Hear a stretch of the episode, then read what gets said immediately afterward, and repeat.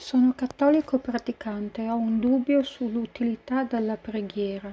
Quesito, caro padre, sono cattolico praticante e ho un dubbio sull'utilità della preghiera. Nel Padre nostro diciamo sia fatta la tua volontà. Si dice anche che le vie del Signore non sono le nostre vie.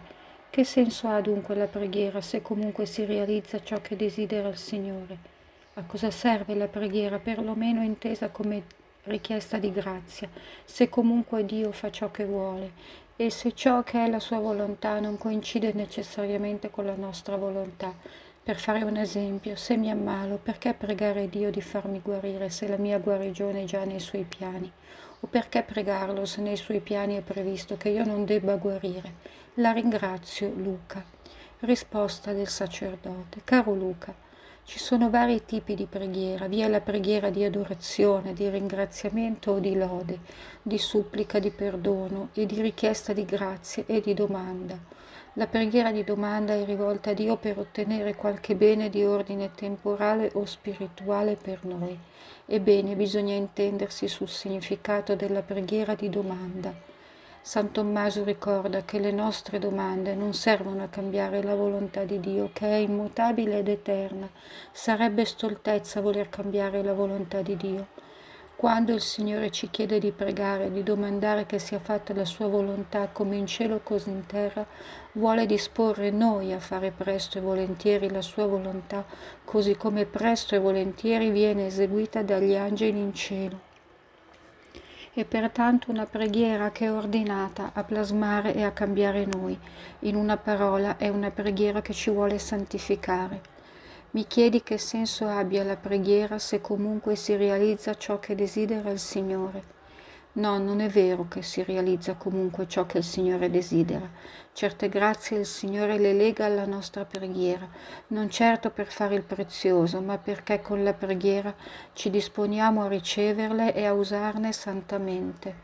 Ad esempio, la Madonna ha fatto vedere Santa Caterina Labouré che da alcuni anelli delle sue dita c'era delle pietre che non brillavano, mentre altre brillavano. Santa Caterina chiese alla Madonna il perché di questo mancato luccichio e la Madonna rispose che quelle erano le grazie che non erano state domandate.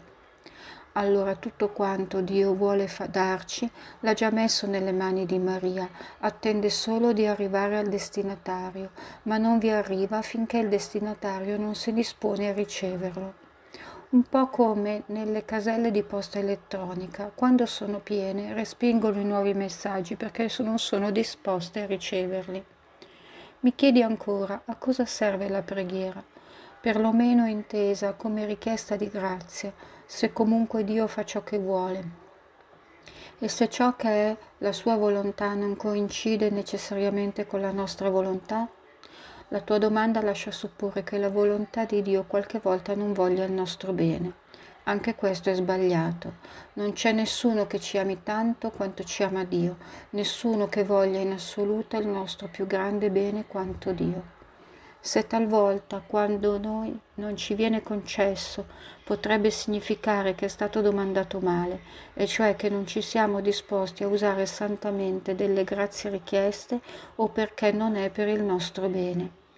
E questo nostro bene Dio lo valuta nella prospettiva dell'eternità della nostra salvezza.